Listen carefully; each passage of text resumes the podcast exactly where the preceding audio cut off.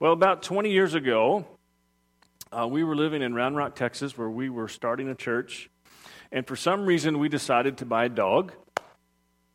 And this dog was a mix. It was uh, part black Labrador, part demon. and for whatever reason, when they passed out the dog brains, she didn't get one. All right? So, when a puppy tears up things, it's cute for a while. But when a dog continues to tear up things, it's miserable. So, this dog, and we were church planters, so we didn't have any money. This dog cost us a lot of money, everything she tore up. So, I'm not joking when, when I'm saying she tore off big chunks of the siding of the house. And if that's not enough, she actually ate some of the brick off the side of the house. Well, one day we were in the house and we hear this, what is that? And this dog is eating the brick. So, we, uh, just story after story of everything this dog was tearing up. Uh, it tore up uh, the, the pad around the trampoline one day, which is not a cheap fix. And it was the second day, the second time that the dog tore up the trampoline, that I lost it. It was gone. And here's what I remember I remember walking out of the master bathroom and my sweet wife putting her hand in my chest, saying, No, you can't do this. And here's what I know is in my hand was my 12 gauge shotgun with a shell in it. and she said, You cannot shoot this dog in front of the children.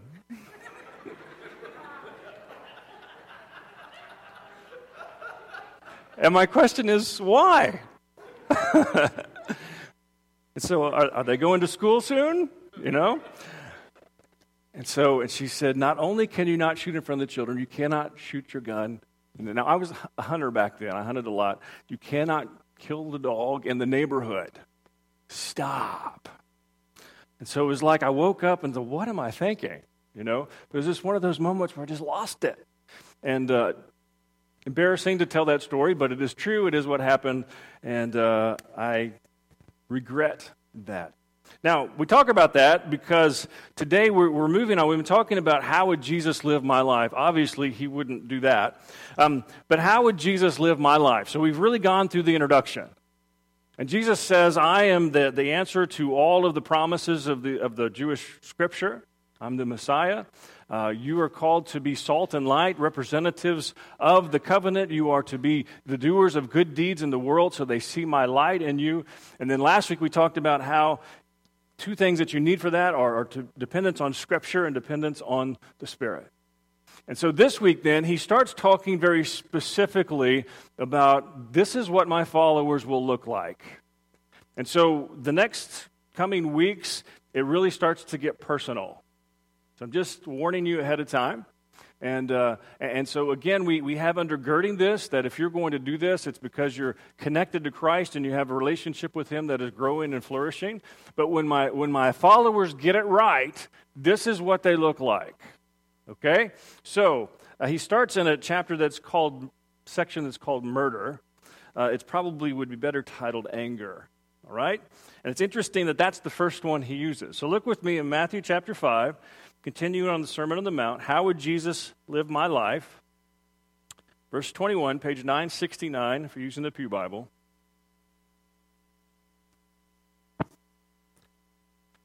And Jesus says this Matthew 5:21 You have heard that it was said to the people long ago, you shall not murder, and anyone who murders will be subject to judgment. This is going back to the, to the law. Verse 22, he says, But I tell you that anyone who is angry with a brother or sister will be subject to judgment. Again, anyone who says to a brother or sister, Raca, is answerable to the court, and anyone who says, You fool, will be in danger of the fire of hell. Therefore, if you are offering your gift at the altar and there remember that your brother or sister has something against you, leave your gift there in front of the altar. First, go and be reconciled to them, then come and offer your gift. Settle matters quickly with your adversary who is taking you to court. Do it while you are still together on the way, or your adversary may hand you over to the judge, and the judge may hand you over to the officer, and you may be thrown into prison. Truly, I tell you, you will not get out until you have paid the last penny. All right, so uh, a couple of things here that Jesus says that if he were going to live like us, first thing that we have to understand is this reality that, that a heart full of anger is not available for kingdom use. A heart full of anger is not available for kingdom use. All right? So let's go through and see what Jesus said here. So he goes back to the, to the Old Testament law that you're not supposed to murder, you, you face judgment. But then he says, and he equates um, angry, anger with your brother or sister with murder. Now, the word anger there is a very interesting word, and it really means to have a grudge, to hold on to something, to not let go of your anger towards someone, to carry it with you wherever you go, to carry that anger and make it part of it. Now, he's talking to the disciples about their inter, interrelations with each other and our interrelations with other followers of Jesus. And he's saying, listen, you, you can't have this anger toward each other because that's not who my followers are to be. That's not normal. That's not natural for who we are. And so it's very important for us to see that this, this anger that we hold on to when we carry, there's a couple of things that take place. One, the person with whom we're angry owns us. But spiritually, it's even deeper than that. When we are angry with our brother or sister in Christ, we're unavailable for the use by Jesus for his kingdom. It's a big deal. And Jesus says we can't carry this anger around because it, it so misrepresents who he is. James in chapter 1 said this My dear brothers and sisters, take note of this. Everyone should be quick to listen, slow to speak, and slow to become angry because human anger does not produce the righteousness that God desires. Writer of Ecclesiastes, we believe Solomon said this Do not be quickly provoked in your spirit, for anger resides in the lap of, laps of fools. Don't let anger dominate you. Don't let grudges be there. And Jesus said, if you're my follower, that's not going to be a part of your journey. Whew. That's hard.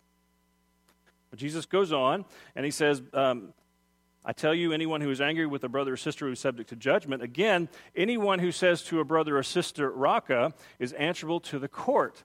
Now, the word Raca there does mean fool. In fact, it means brainless idiot. And what Jesus says, and this was the teaching of the religious leaders, when you call someone a brainless idiot, what you're doing is saying that God made a mistake.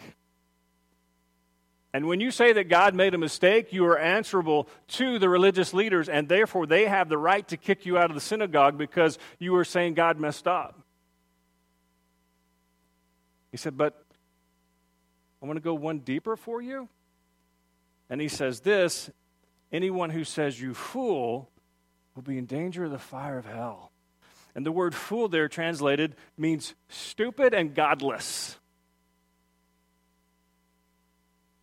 And Jesus says you're in danger of having to deal directly with God because you are calling someone stupid and godless. You are putting yourself in God's place, and you have absolutely no right to do that. So Jesus says, you know what? For my followers, anger is not normal. Holding on to those grudges, that's not normal. It's not right. And the way you interact with each other, the world should see that that's not a part of who you are. And he was telling the disciples this because he knew in Acts, they were going to struggle with this. They were going to have some problems. And they were going to have to come back and come back to this reality wait a minute, this is not where Jesus told us to camp out. We have to let go of these things, we have to move on. October the 2nd, 2006, a man named Charles Roberts, at the age of 32, he walked into an Amish schoolhouse and told all the boys to leave and the adults and he kept the girls back. One of the girls escaped. There were 10 girls. He tied them up, had them face the blackboard, but they were so able to get help there so quickly, the police were there in seven minutes. And when he realized that uh, it was over for him, he took his guns and he shot the girls one at a time, and he took his own life. Five of the girls died, five of them lived. In 2016, um, I reported an article interviewing all of these people, the, the Amish people, about those events and what happened. And, and if, if you remember, the Amish came on TV and they were interviewed. And the leader of the Amish circle said, We believe everything happens for a purpose. We trust God. And we forgive the man who did this in front of the world. And I watched that clip over and over and over again, and he meant it.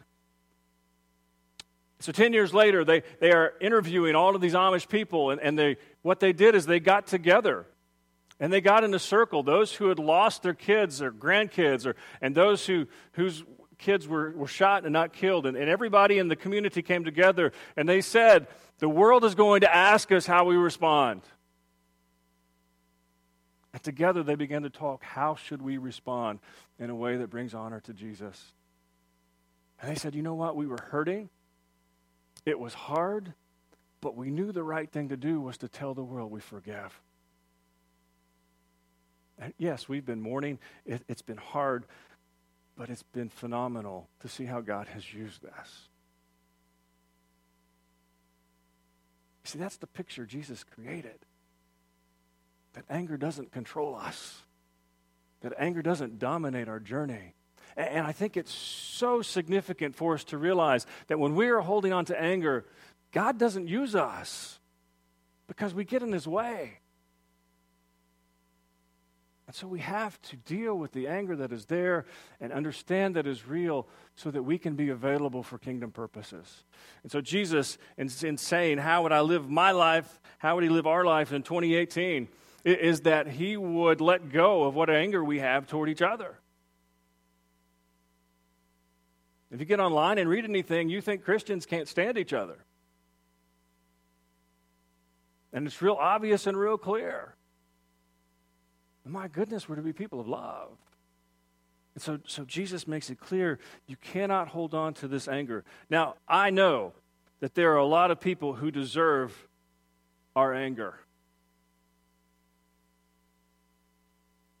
but it doesn't really matter. Because it's not about them and it's not really even about us. It's about our king.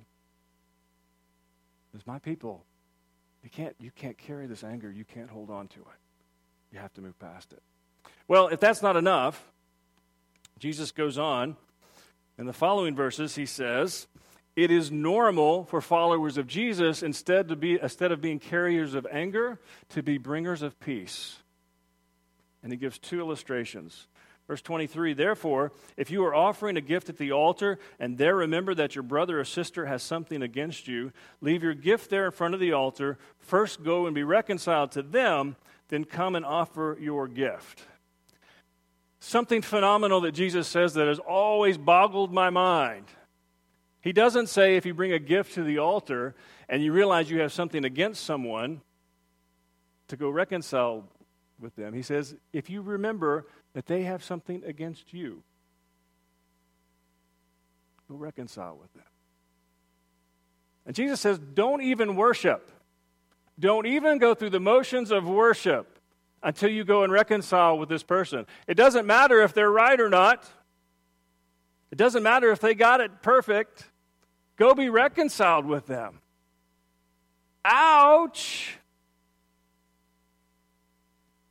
But Lord, they're wrong. Doesn't matter.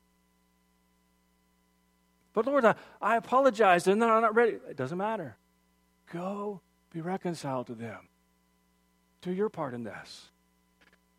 Paul wrote about this in Romans 12. He says, Do not repay anyone evil for evil, but be careful to do what is right in the eyes of everyone. If it is possible, as far as it depends on you, live at peace with everybody. Wow, what a call. And Jesus says in our relationships with each other, we need to be the bringers of peace. We need to be the bearers of peace. We need to bring peace into the situation. And so, as we interact with each other, peace should be something that is a part of our journey. But then, Jesus, if that's not enough, he goes on. What about those who are outside of faith? Settle matters quickly, verse 25, with your adversary who is taking you to court. Your adversary is not your brother or sister. This is someone outside of faith. Settle matters quickly with your adversary who is taking you to court. Do it while you are still together on the way, or your adversary may hand you over to the judge, and the judge may hand you over uh, to the officer, and you may be thrown into prison. Truly, I tell you, you will not get out until you have paid the last penny. It's not about staying out of jail, it's about being a bringer of peace. And as followers of Jesus, every room we walk into, we ought to be bringers of peace. Every interaction we have, we ought to be bringers of peace.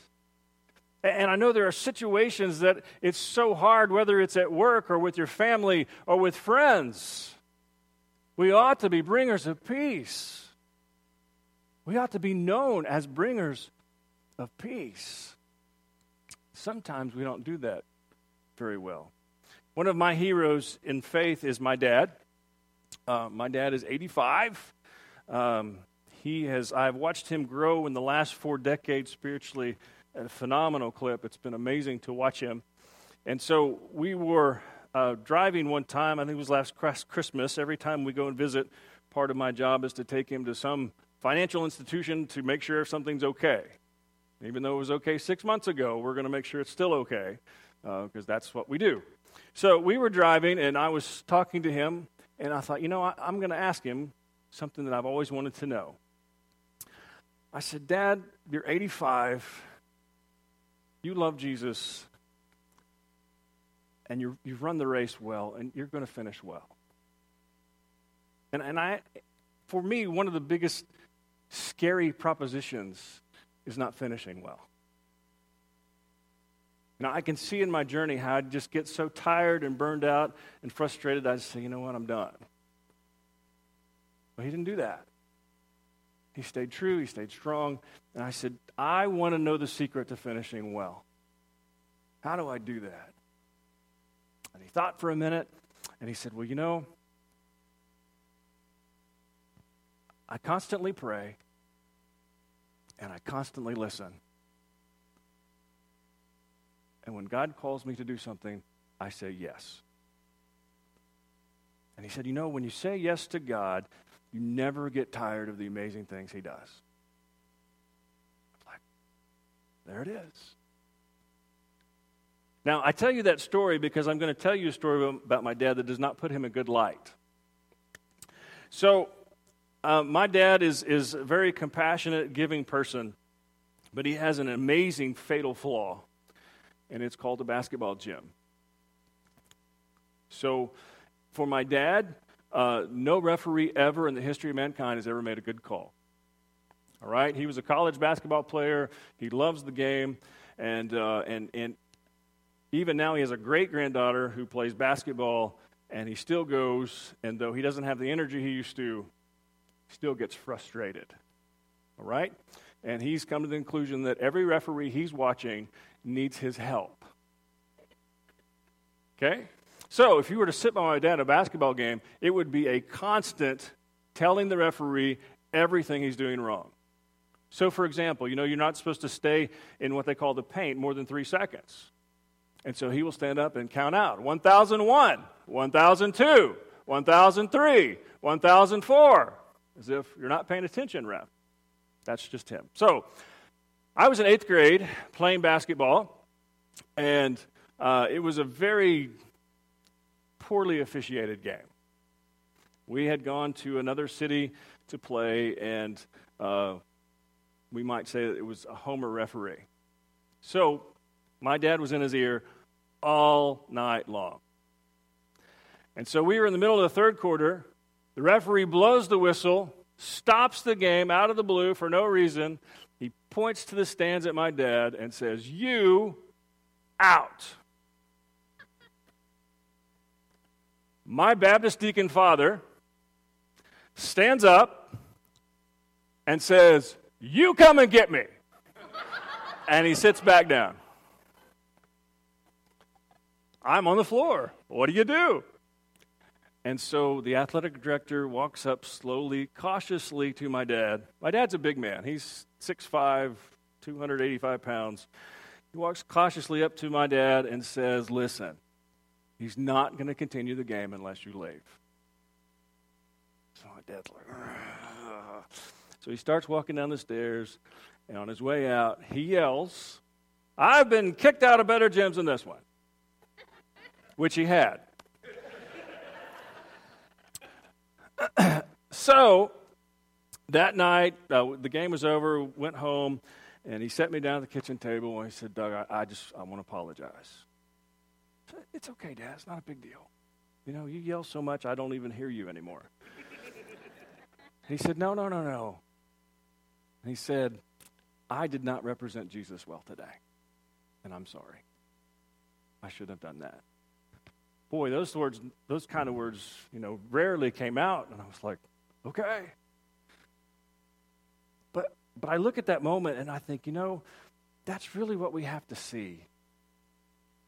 That every room we go into, we're bringers of peace.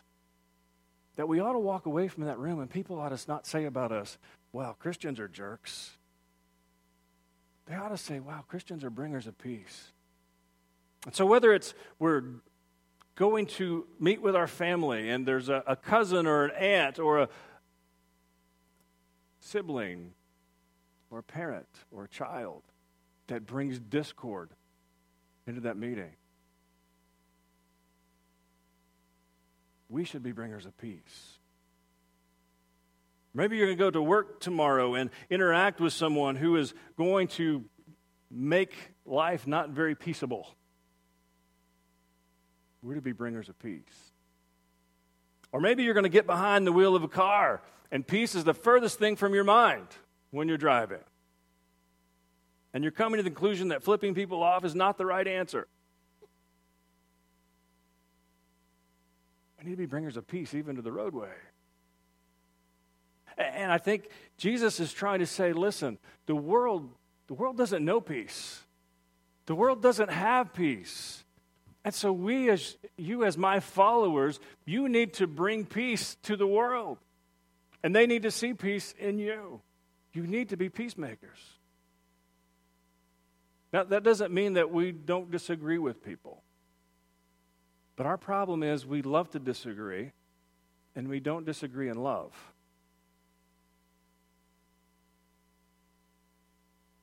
Bringers of peace disagree in love. And I think that's key. So, as we go through this, as we go through the different things that Jesus teaches, more than likely we're going to come across for you a stronghold in your life. Something that just I can't conquer this. And and maybe and maybe it's this anger thing. Maybe anger is the one you struggle with. So as we go through this, we want to give you an opportunity or show you something that maybe can help you out, and it's called the VIM. This is from Dallas Willard, and it's uh, VIM is the, the vision, the intention, and the means. Okay? And so think, All right, so in this case, the vision is, as, as we think about how Jesus would live our lives in 2018, when it comes to anger, how would Jesus live in the situations that I live in? Whether it's driving down the road, or it's going home, or it's going to a family reunion, or it's going to work, or it's going to school, you have certain people in your life that bring more difficulty to you than others. And the question is how would Jesus live my life in this situation? And to get a vision of that, we pray and we ask, Lord, what would it look like for me to encounter this person the way you would? Now, be careful when you ask that, because there's a good chance you're not going to like the answer. But we ask and we pray, how would you, Jesus, deal with this relative or this coworker or this fellow student or this driver? What does that look like? And so we get a vision and a picture of what God expects from us. The I then is the intention. And this, the I to me, is the hardest in all of this because the intention says, I really want to become like the vision. And you really have to mean it. Okay, the intention is this is the picture that God has given me of how I should live concerning anger in my life. And I really want to do that, or I really don't. We can say we want to, but we may not really want to. Do you get what I'm saying? If you can't conquer the I, you're wasting your time. The intention is that, yes, I know I'm off course. I know that flipping people off on a drive to work is not good. I want to get rid of that in my life.